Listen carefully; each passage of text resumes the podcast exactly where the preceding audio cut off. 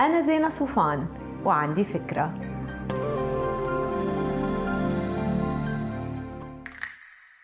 Hi.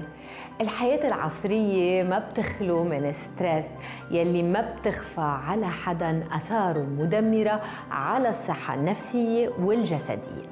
وبينما من الصعب الزعم إنه الواحد بيقدر يعيش بلا stress بتاتا لكن على الأكيد في أساليب بيخلي تبنيها درجات الستريس تتراجع بحياتنا اليومية. جربوها. أول شيء ما في حدا ما بيتوتر بالنهار لما يتذكر إنه لازم يتذكر يعمل شيء. مثلا إنه بعد الشغل ياخد موعد حكيم أو يراجع مسألة أو يحجز تذكرة. كتير مرات ببساطة بيرجع بينسى وبيتوتر. هيدا فعلا stress اللي بلا طعمة. لأنه لو كل شيء عنا مكتوب إن شاء الله على ورقة كلينكس بجيبتنا منخفف من هالإجهاد الذهني الناتج عن إننا نتذكر إنه لازم نتذكر.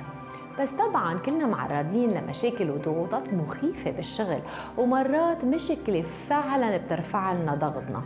لازم هون نتعلم تمرين ال zoom out لنشوف الصورة الكبيرة والسؤال الواجب علينا إنه نسأله هو هاي المشكلة شو رح تمثل لي بعد خمس سنين؟ بالغالب الإجابة رح تنفس كتير من احتقاننا. شغلة صغيرة بس بتعمل stress هي إنه دايما نكون مأخرين على الصف أو على الاجتماع أو على السينما أو على أي موعد. كونوا مبكرين دايما ولو بعشر دقايق وخففوا على حالكم stress اعملوا شغلة شغلة بنهاركم. خلوا وقت ال multitasking هو الاستثناء. كمان جربوا ما تعجقوا راسكم بكتير معلومات كل يوم. في ناس بيقعدوا ينطوا كل النهار بين المنصات والتليفونات وال newsletters والبودكاست. هيدا كترته مثل قلته استهلاك عصبي ما له ضرورة.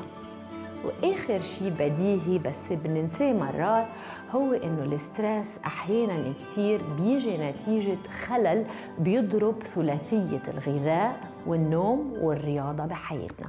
اتأكدوا انكم تشتغلوا جديا لتحصلوا على كفايتكم من هيدول الثلاثه